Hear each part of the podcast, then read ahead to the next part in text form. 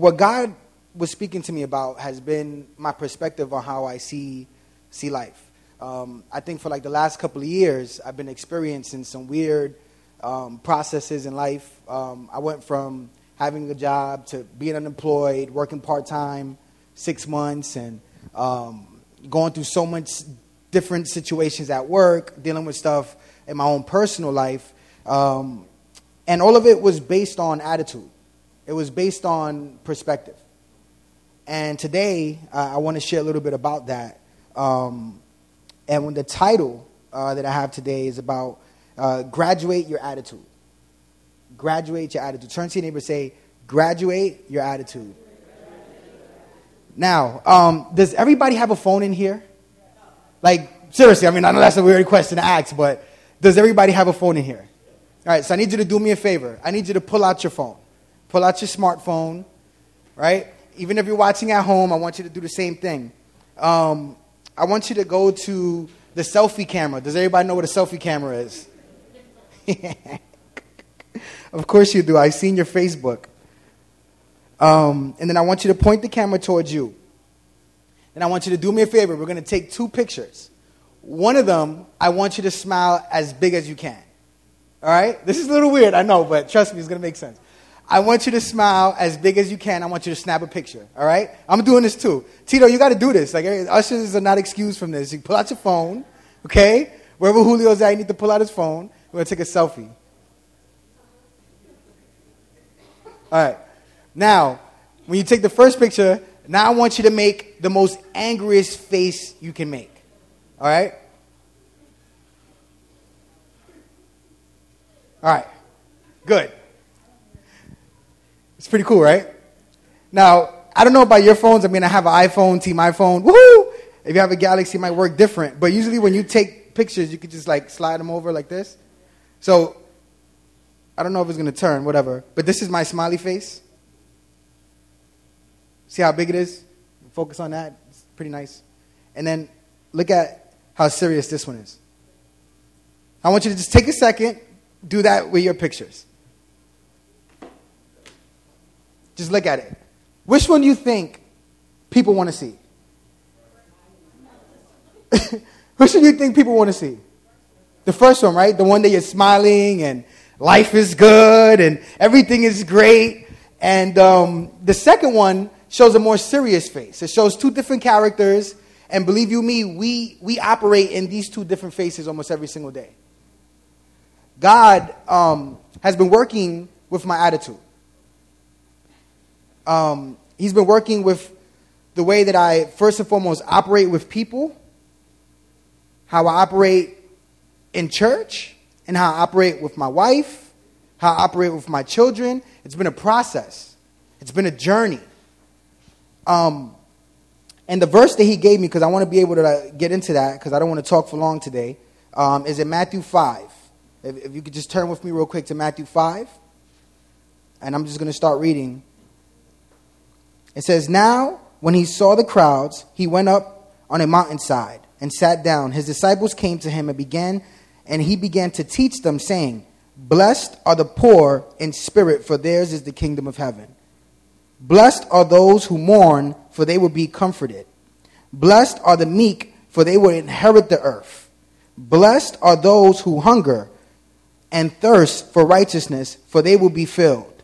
Blessed are the merciful, for they shall be shown mercy. Blessed are the poor in heart, for they will see God.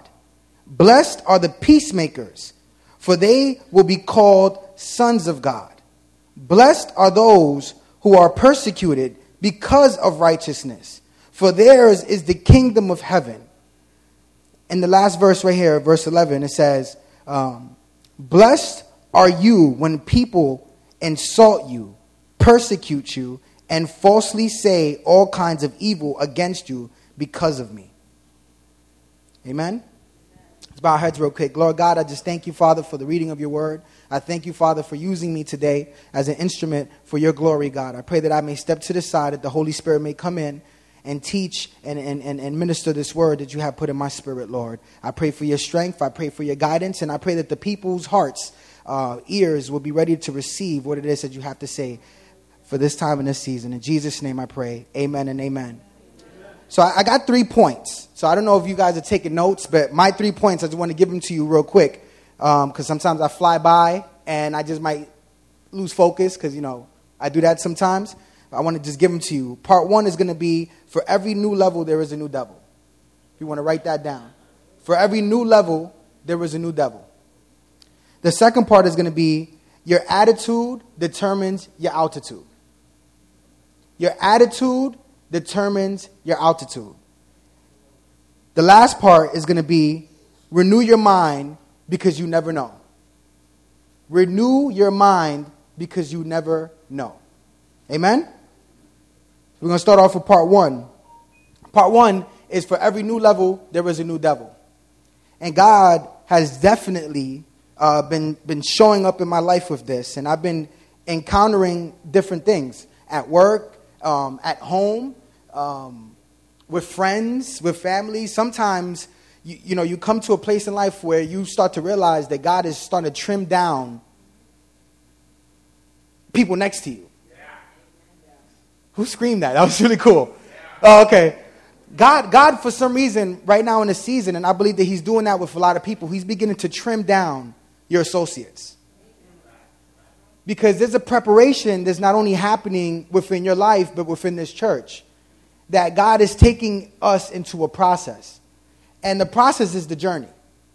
You know, before I used to think that life was an obstacle. But I can overcome an obstacle right now. I can literally train for an obstacle and prepare myself, and then once the obstacle is done, I'm done. And I can't look at life like that anymore.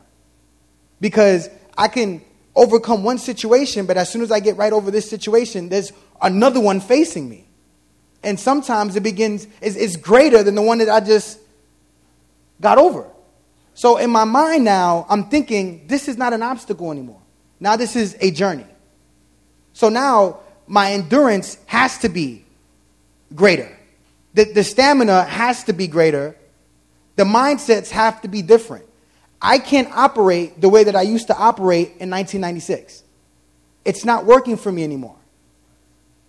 The way that I used to think when I was the, the person that I was before, I can't think like that anymore. I can't walk into my workplace and my pants is down, you know, my hat is backwards. I'm like, yo, what up, parent? You good? Can I help you with something, yo? My boss is going to come up to me and tell me that, here's the pink slip, I'll see you later and I don't have an income for my house. You see, in life, your attitude has to change. The way that you think and operate has to begin to adjust. Life sometimes is very unfair. Can, can you agree with me on that? Sometimes you wake up and you're ready to go. And then sometimes you wake up and you can barely get yourself off the bed.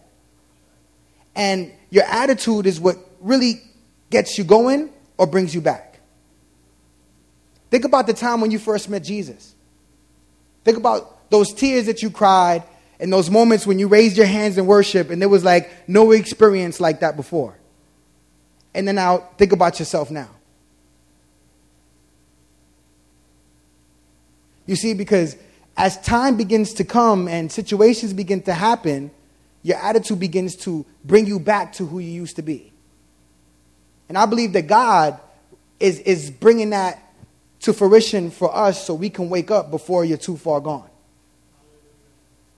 And sometimes he brings a message or a messenger that will come and speak to you before you completely fall off the cliff.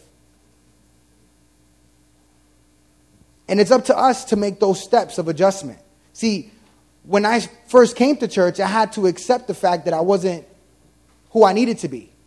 And I needed to give myself permission to change.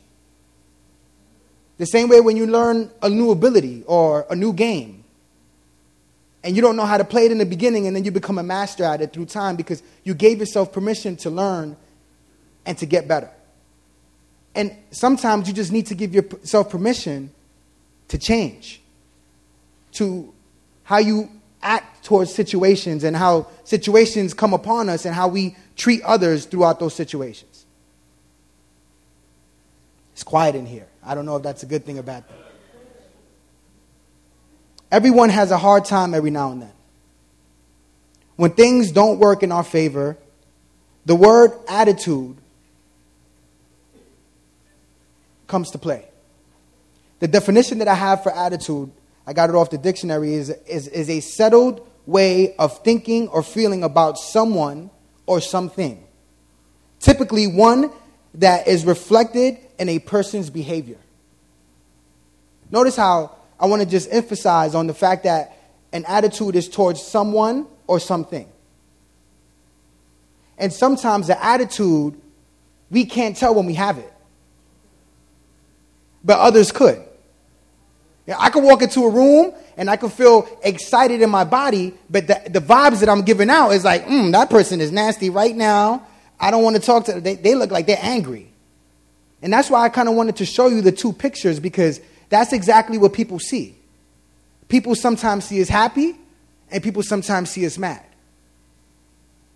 But the point that I'm not that I'm trying to change is not the outside us. It's the inside us.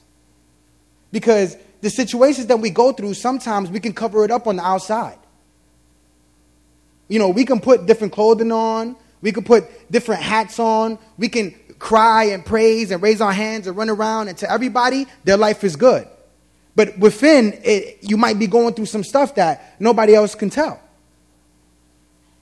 And that's the part that I'm really talking about today is the internal you. It's how you view things in your mind. And how you allow things to, to change your perspective towards others or towards something. Let's keep it real. Some of you guys are angry at God right now. You might not say it out loud, but you're dealing with that within. There's probably a prayer that you've been praying for for over 10 years or 15 years and you still haven't seen God do it. There's probably a, a, a situation within your body, sickness, um, I don't know, something mental or something that's been that you've been struggling with for so long, and you still can't overcome that, and then you get frustrated with God. And and I look at my little daughter because you know now is when you start to see her character come out. She's five years old, so it's funny because when we're playing around, right? We're joking, I'm hitting her, and we're playing and stuff, and you begin to see her attitude. And she goes, mm, Daddy, I'm angry right now. You know, but right now, that's the way that she's able to demonstrate it because she doesn't know how to hide it. You understand? Because as we get older, we, we become perfectionists at hiding things and how to just throw something under the cover. We don't, we don't really deal with it. And, and, and to be honest with you, in church, we don't bring it up enough. You know, we just want you to come out and feel good, but never deal with the situations that's going on in your heart. Stuff that we're struggling with that nobody knows but us. Some of us get cranky. How many of you get cranky in the morning? Listen, I get parents that come into my school that they tell you right away, I'm cranky, Mr. Medina. Let me tell you what happened and they start giving you a and it's only 8 o'clock in the morning. How long have you been awake for? Like, how are you this cranky already? You know what I'm saying? Some people get cranky because they don't get their cup of coffee in the morning. you know what I'm saying? And then what happens is that your attitude never really graduates because you still need something to be happy. When we could just be content. I'm telling you, this is this is like I'm learning this. I'm not a perfect. I'm a, this is just something that just God just gave me. Was like, yo, talk about this, Nate. Right? It's like a topic that needs to be addressed. I was all right. I'll talk about it. I'm not perfect at this. I'm not coming up here telling you that I'm perfect at this behavior. No, and at this discipline, I, am struggle. I struggle with it too. Don't let me have not, Don't let me have no sneakers for like a month. Somebody's gonna get spazzed on. You know, because I get frustrated when I can't have stuff too. But that it doesn't make it right. It doesn't make me a better believer when I don't have something. You know, we have to learn how to be obedient no matter what. No matter what is going on, we have to learn how to trust God with everything. We shut people off. How many of you guys shut people off? Come on. And isn't it funny? The moment that you begin to shut people off is always after a good moment. Yeah, you have a good moment, you get a promotion, things are going great, you're happy, you got a little extra money in your pocket, and then a situation happens and boom, now you don't want to talk to nobody. That's what I mean. And sometimes I, I shut people off naturally, just because you know you might have said something I might not have liked, and I shut you off.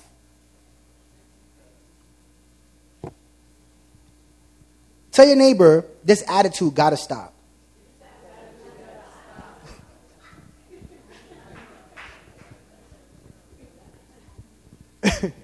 so uh, tell your other neighbor now because you told that one neighbor. Tell your other neighbor this attitude got to stop. I'm talking about this one right here. I'm talking about this one right here. You understand? Listen, Julio's about to hit Domo. He's like, this attitude got to stop right now. oh, oh, I don't know. I'm not getting involved in your marriage stuff. You know what I'm saying? it's not what this is about. But it's true. Um, God never promised us that life will be peaches and cream. Um, one thing that is in Scripture that shows us, that's in this Scripture specifically, is that you need to have a blessed attitude in order to be blessed. And, and, and sometimes when we have that negative, it doesn't say that God is not willing to bless us. God is always willing to give us something. But do we have that type of blessed attitude to receive it? Do we have that type of blessed attitude to receive what God is giving us? I'm gonna give you another example from Michaela because she is like, she should be a preacher. I get preachings off of her all the time. I tell her, Michaela, right now you can't have milk. She wants milk. Daddy, I want milk. I said, Michaela, now right now, give me a second. She gets mad, she walks away. A minute later, I start to feel convicted. How many of you feel convicted when you say no to your children? I start to feel convicted. I run, go get the glass of milk, go bring it to her. And then she goes, I don't want it now. Oh, that makes me mad. That makes me so mad. I'm like, what do you mean you don't want it now? You just asked for it like a minute ago. And sometimes that's how our relationship is with God. Oh, man. Yo, you know how many times I prayed for stuff and then I didn't get it right then and there when I wanted it, and then it came like a year later and I was like, too late, I don't care.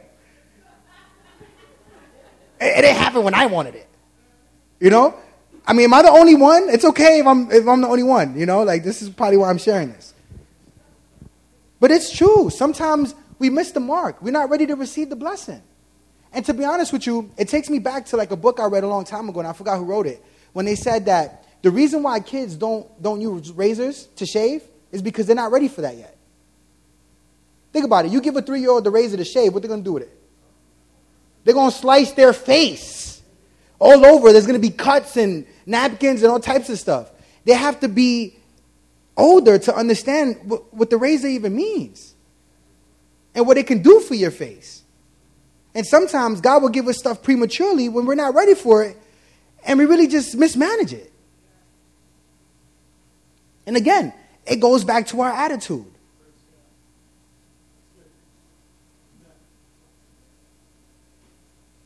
Depending on your attitude is how you're going to be blessed. Man, I need to learn this, God. Why do I feel like getting whooped right now?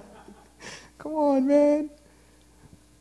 Your attitude determines your altitude. It really does. T.D. Jakes says this all the time. That's where I got it from. I didn't make this up. I wish I was that smart to come up with like, you know, like a topic. I steal things all the time. Sorry, I'm probably gonna get locked up for that one day. But T.D. Jakes says it all the time. He says your attitude determines your altitude. Seriously, how can you be blessed with something? Blessed with an opportunity. For, for example, people pray for promotions because they only see the guy driving the Jaguar or the woman with nice expensive bags. That's all they see. They pray for the promotion, they get the promotion, and then they realize that they're not ready for it. Because they're only seeing with this, they're not understanding the bigger picture. And a lot of times is if you get paid the big bucks at work is because you, de- you have to deal with the big problems. And people don't understand why you're always task oriented. And why you're always on focus mode. And sometimes they want to sit there and talk about Oprah and, you know, Family Feud. We ain't got time for that. We too focused on trying to get a thousand people ready for an orientation. we don't have time for that. We're trying to create a lesson plan so people can actually walk away with something and kids can actually learn in school. We don't have time to sit in a conference room and talk about the things that I want to do tomorrow and how I want to paint my nails. Sometimes people are so focused on their tasks that they could care less about what it is that you have to do tomorrow.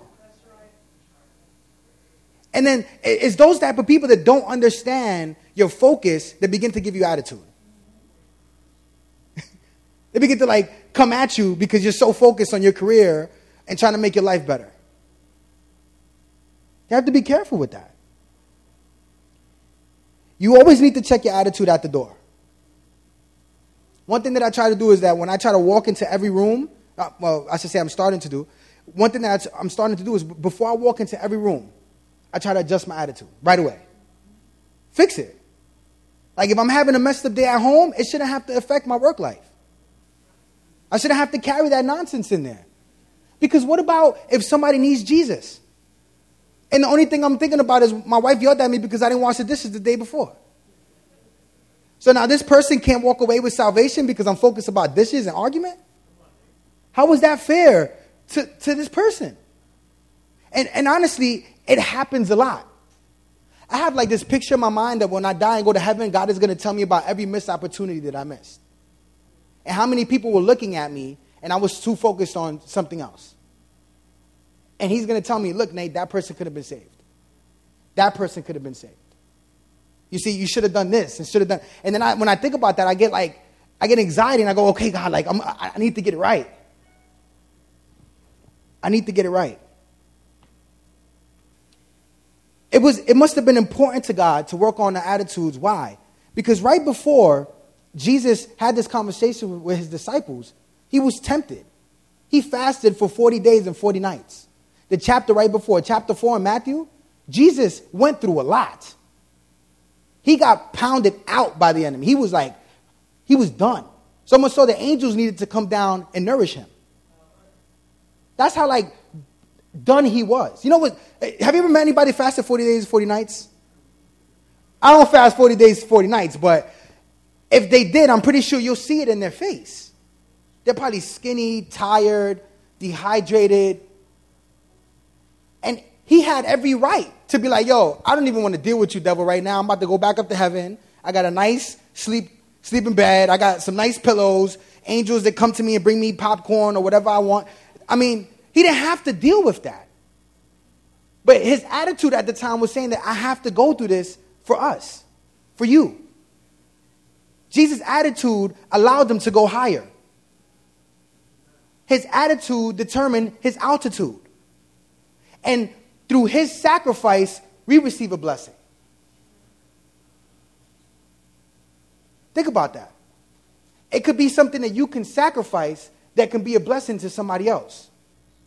But your attitude needs to be checked. He didn't go for the image, he didn't talk about their money, he didn't focus on anything. The first conversation he has with the disciples was based on their attitude. He says, listen, you guys want to be blessed? You guys want to walk around and have more than enough? There's 10 attitudes that you have to follow. And even when life hits you hard, and even when things don't work out in our favor, and even when things become frustrating to us, we have to be able to adjust and, and go back to the blessed thinking. And that's where the discipline comes in. Because sometimes when situations knock on my door, I want to react the way that I used to react like the guy that bumped me on the train the other day.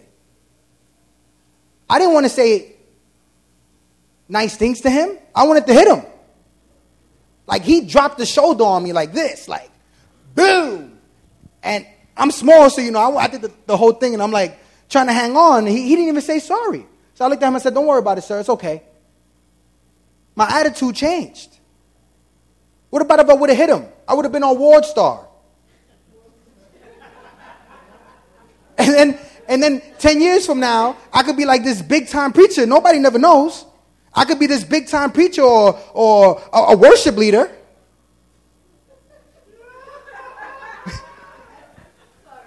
And, and, and then, and then people be like, oh, I recognize that dude. That's the guy that punched that dude in the face on the train like a long time ago. And the next thing you know, my face is all over the place. False preacher. Da-da-da, da-da-da. Like this is this is how it goes. The things that you do now affect you forever. Come on now. You have to be careful. We have the ultimate teacher and the ultimate instructor, the ultimate sensei in Jesus Christ. He would never allow us to go through something that he didn't endure. Come on, he went down from heaven. He was good. Think about when you was on vacation this summer and you probably was in like a jacuzzi or something. Would, would you want to come out of your jacuzzi and come to church for something? When you're on vacation, some of y'all don't even pick up your phones. Let's keep it real. And Jesus said, I'm gonna, I'm gonna dis, I'm, I'm gonna just like disrupt my scheduled program and I'm gonna go down and I'm gonna take care of business. And he did it for us. Think about why you're acting the way that you're acting. Is it really that serious? Because some of this is also tied into forgiveness. Can you forgive that person? Can you forgive that situation? Because I had to go through a process of forgiving people when I first got saved. My mom being one of them, my dad, my brothers, friends, foes, everybody. I had to learn how to forgive so that I could be free. And even now, I'm still finding that even after you're saved, you have to learn how to forgive your brothers and sisters in church. Because we're all in development mode. We all have attitude issues. And we cannot allow that to affect the ministry. We have to be able to be real with each other. You know, whatever happened to pulling somebody to the side and having a one on one conversation? And you don't have to do it and blast everybody out in front of everybody. You know what I'm saying? It's like the simple things that we can change to fix our situations. Sometimes you have to be humble and apologize to your spouse when you know you're right. And sometimes you have to say, Can you forgive me when you know you're wrong? But the point is, can you get past those situations? Can you adjust your attitude?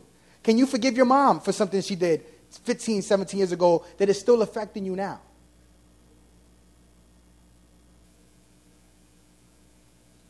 You know, can you forgive the person that came into your house and robbed from you? Might have been me. Can you forgive me for that? I don't know. it's quiet in here. I, am so sorry if, if, I'm messing you guys. I, I don't know what I'm doing. Um, let me ask you something. How do you react when you're getting tempted? What is your reaction? Because Jesus, when he was being tempted, he reacted with the positive attitude. He could have just told the devil, like, yo, go ahead, keep it moving.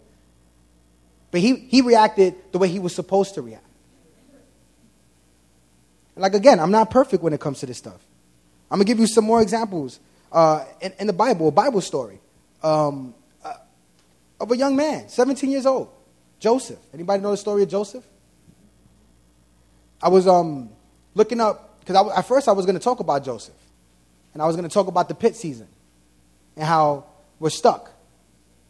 And um, I just want to draw a quick illustration, if you allow me.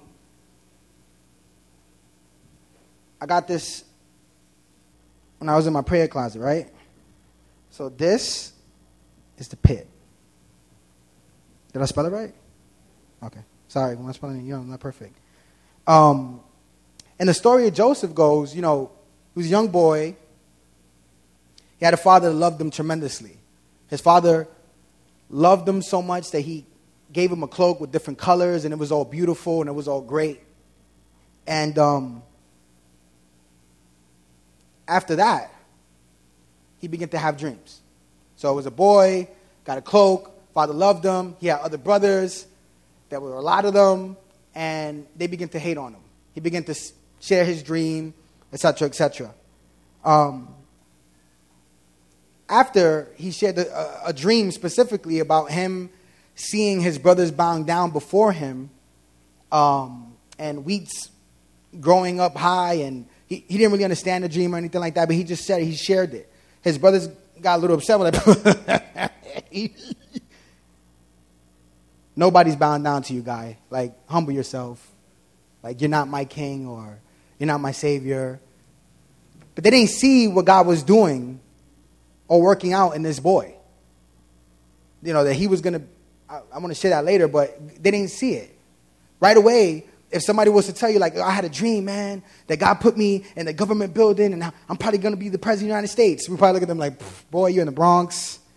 You ain't going anywhere. And we shut it down right away. We got to be careful with that. We don't know where we're going to be 10 years from now. Our life could change right away. And um, fast forward, his brothers um, decided that they were going to sell him to slavery, but before they did that, they threw him in a pit. And I just want to draw a little man over here, right? Put the leg right like, like down and something like this, maybe like, like that, tears or something like that. All right, so I just wanted to, you know, draw real quick so we can see that the pit is a hole. And a lot of men might be able to relate to this because what men do naturally is we go into our man cave when situations begin to get rough and our attitudes begin to get the best of us. We begin to just shut down and close ourselves out. Um, and some of them might too, but a lot of times we find ourselves in, these, in this predicament right here, just like the stick figure that I drew. And we're in the bottom. You know, our life might have started out good. We might have had a lot of things going for us, but now we find ourselves in a situation where it's tough, it's frustrating, and now we're in a dark hole all the way in the bottom, and we don't know any other way out. So when I think about Joseph and his thought pattern, I think about what he went through prior. You know, he, he was a young boy, probably real flashy. My man had a cloak. Everything was all peaches and cream. Everything was great. He had a dream, and then he told his brothers. He thought his brothers was going to acknowledge him, and his brothers actually hated, hated on him for it. And then now he finds himself on, in the pit, and he's stuck in there, and now he doesn't know any way out. And then you think about what God has promised you. You think about some of the things that were spoken over your life, and now you find yourself in a hole, and you're deep in the hole. Now picture there was no water in this hole. So there was nothing for him to drink or nothing for him to eat. Think about dirt and worms and probably ants and rocks. So he's probably drawing his name on the wall or something, uh, on the dirt. He's probably just tracing it out. And I could, I could picture him just like, like this, looking down. And a lot of times, that's exactly what we do. We, we, look, we look down on our situation. But if you notice that there's no other place for him to go, like this, this is no end. Like this, it, it, there's no end here. Like he'll just keep going down. The only way up out of the hole is through the top, right? So I'm, I'm, I'm thinking of him and I'm like, he's looking down, there's no hope. And then all of a sudden, now his brothers come back. And this is, this is like a God thing for me. This is the way I'm processing, so I'm just throwing it out there. It could be our situation. So our situation might be with health or in a relationship or with finances, whatever, and you're at an all time low with this. And you don't see any way out. And the only thing you're looking at is the situation, is the circumstance. And it's not until the rope comes So picture a rope. Right? It's not until the rope comes. And this to me represents the Holy Spirit, it represents God. it's, it's the hope that we need. You see, because before the rope, it was just the dirt, it was just a situation.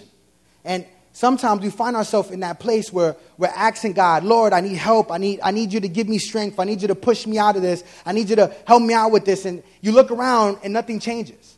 And all you're really looking for is a little bit of hope. It's a little bit of hope. And God now drops the rope. And can you just feel that, like, that, that, that release that Joseph might have felt at that time? When he finally was going to get out of this, like, you know, eight foot, six foot hole. it's probably hard for you to understand because you're not the one in the hole. But if you were the one in the hole, how would you feel if you finally get a little bit of breakthrough? And the problem is that he probably was trying to climb out on his own. Right? Like, picture one of those movies when you throw somebody in a ditch and they're trying to climb out and, and, they, and they can't get out and they're trying to get out on their own. And, and that's us sometimes. When we're in a situation, we're trying to figure it out on our own.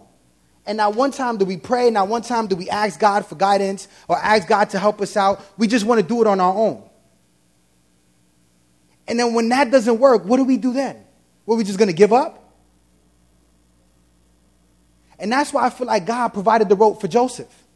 Yes, he was going to go right next to his next journey. For every new level, there's a new devil. But the point was that he was finally out of the hole. And when I thought about this, I was my, my point is sometimes we're in a hole and we're just looking for a rope to help us climb out. And the rope is the help that God provides for us. And all we have to do is search for it and seek it. And trust me, it is there to get us out of every single situation that we're facing. But it's us to up, it's, us, it's, it's up to us to see that.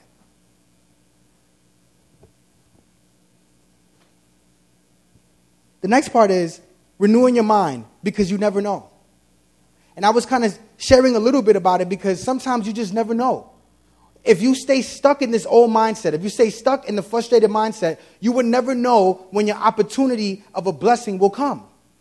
Because you'll be too stuck focusing on the nonsense.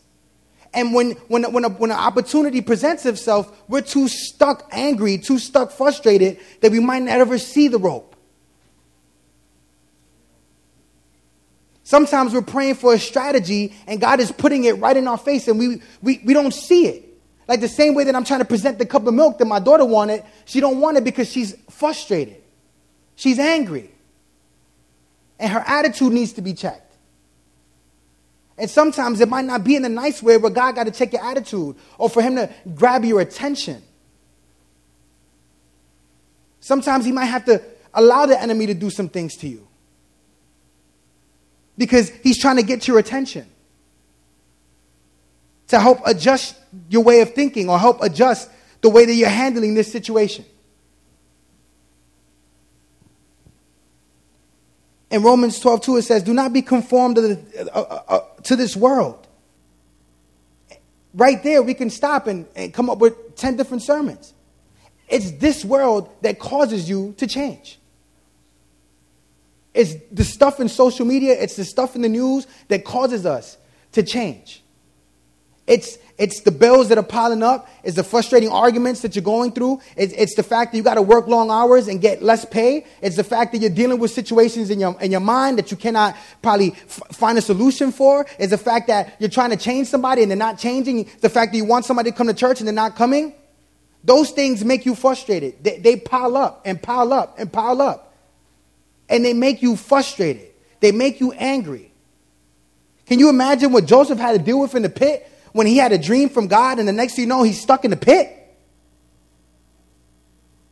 Some of us deal with the same thing. I know, I know, I know I deal with it.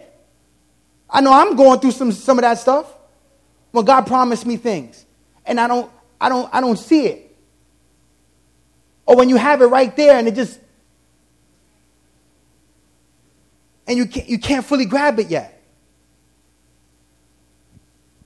Do not be conformed to the things of this world any longer with its superficial values and customs, but be transformed and progressively changed as you mature spiritually by the renewing of your mind, focusing on godly values and ethical attitudes. This is in the Bible. Ethical attitudes. He mentions it again. He's talking to us about our attitude. All right. You're getting paid 1150. You got a job though.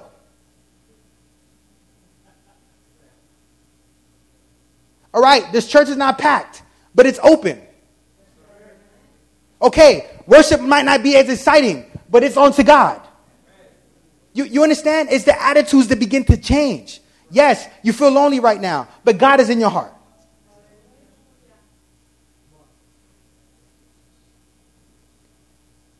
By the renewing your mind, focusing on godly values and ethical attitude, so that you may prove for yourselves. See, this is this is a self thing. The first lesson that God taught the disciples about self. He says, "Listen, you can't do miracles. You can't get people. You can't do none of that if your attitude is nasty. If you stinky, you can't do any of it." I can't give you what I need to give you if your attitude is nasty. The only way I could do that is if, if it's, you, you're willing, if it's a, a kind thing. Our minds need to be renewed. Our old ways need to be cut. We need to think different, react different, and mature different. After having a conversation with my mom yesterday, she was telling me about an experience that she had on East Tremont. And I'm getting ready to close it out. I just want to give you this quick testimony about how her attitude changed. You know, my mom wasn't always the best mother, right? We didn't grow up with the best relationship. You know, my dad left, she went through a lot, her mom died, she went through a lot, and she kind of had to deal with her own thing, and she kind of left her kids behind. And we had to learn how to develop ourselves. But the moral of the story is that she grew up in New York City. She, you know, my mom was that type of mom that, you know, walks around with the cane and points at everybody with the cane. Anybody ever, anybody ever met that type of mom? That, you know, she walks into your school and be like, I want to talk to Principal Drummond right now. And everybody's like dodging the cane. That was my mom. You know, my mom was that type of person. So um, she was telling me about this story that when she was walking on East Tremont, we were born and raised on 183rd and Garden Street um, East Tremont was like a couple of blocks away from our neighborhood. So she went, she came back from Massachusetts to go to the wedding, but she had this like hunger for alcapurrias. You know, because in Massachusetts they don't sell that. They don't believe in that in Massachusetts, I guess. You know, it's only in New York City where you can go anywhere and probably buy anything you you, you know all around the world. You can find a Japanese spot, you know, Kung Fu Twang, uh, Panda Express. You know, we got all types of stuff in New York City. But it's rare for her to go to a Spanish spot and buy alcapurria. So she had this desire. So she decides that she's going to go to East Tremont. And um, if you ever been to East Tremont and experienced that type of vibe and you know environment, you know that it's kind of hood.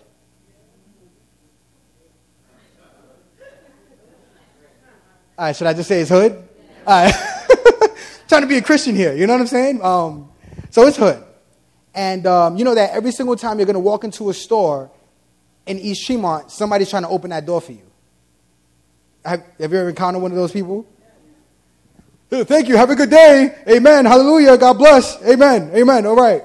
And then the minute when you walk out, they got their hand out like, yo, can you can I get a dollar, please? Can I get a dollar?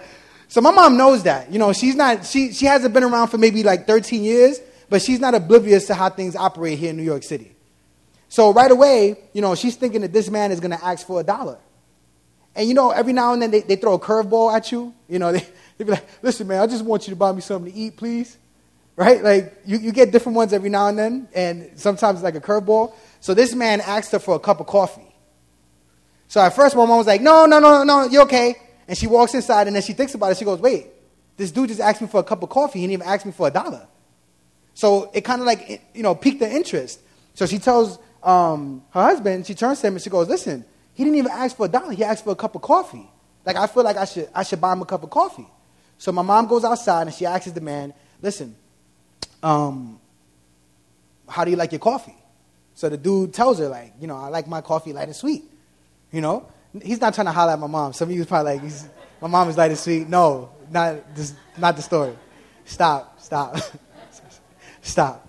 So she asks him what color coffee it is. Um, she, he tells her. And then she goes aside. She brings out the cup of coffee. And if you guys know, like, you know, my mom is a real, like, Christian. You know, like, she is heavy into church. She's in Pentecostal church. Like, she preaches, she teaches, she evangelizes everywhere that she goes. Literally. It's annoying sometimes. Like, is that even bad to say? Have you ever been around somebody that all they do is talk about Jesus and God? Like, mom, can I talk to you about my dirty socks real quick or something?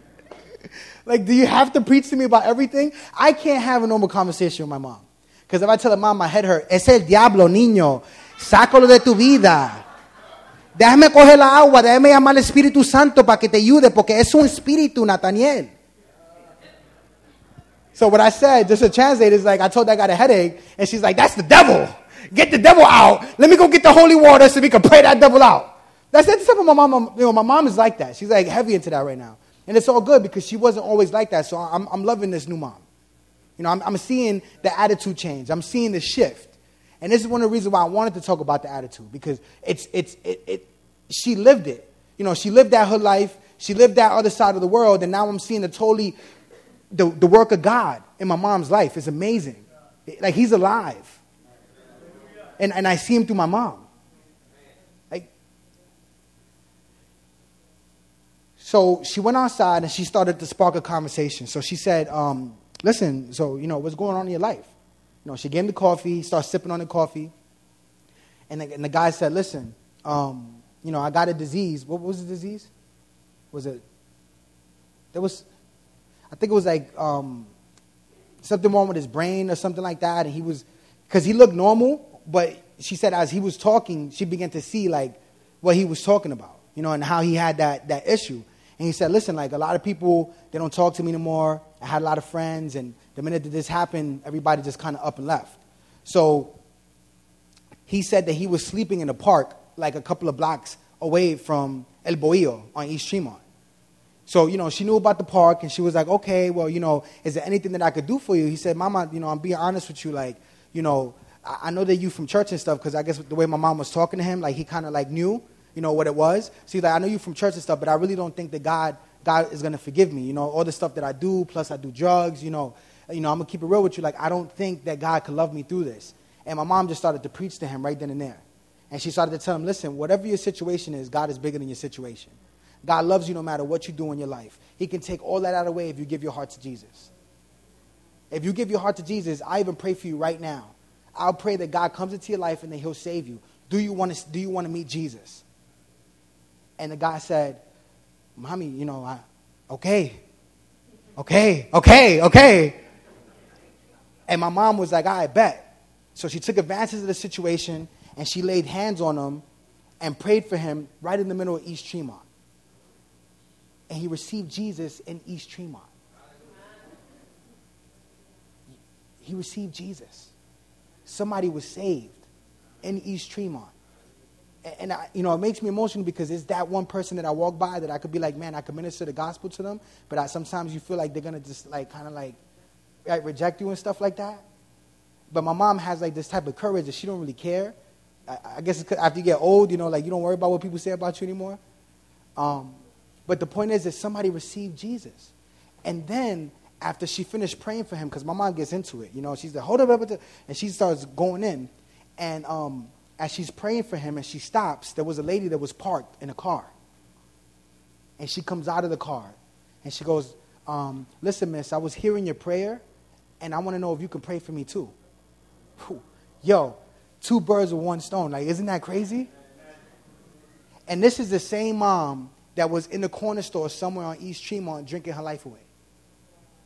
This is the same mom that when she comes back to this neighborhood, it reminds her of all the negative stuff and nothing positive. And what I'm trying to say from the story is that you see how her attitude changed? She says, Listen, I know that I'm coming back to where I came out of, but when I come back, I'm coming back with a whole different attitude. I'm coming back to get people saved. I'm coming back to change people's lives. And it was so powerful for me to see that and to hear that from my mom because I believe it. And I know she did.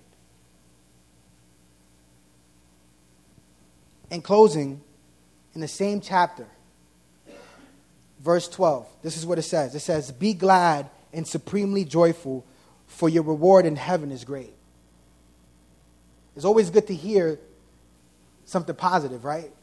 God says, Be glad because your reward in heaven is great. If you think about the three points that I made, and Joseph, and Jesus, all of them had opportunities to deny and to choose not to go forth anymore. They had the right to. Joseph was sold into slavery by his brothers. He was sold into slavery from his own family. The own people that said that I love you is the same people that sold him into slavery. But when you fast forward his story, he was the blessing for them. He endured for them. He went through the pit, he went into the prison, and then from the prison, he became the right hand to the Pharaoh, and he became a blessing when there was a time of famine for the same people that sold them into slavery. The attitude adjustment.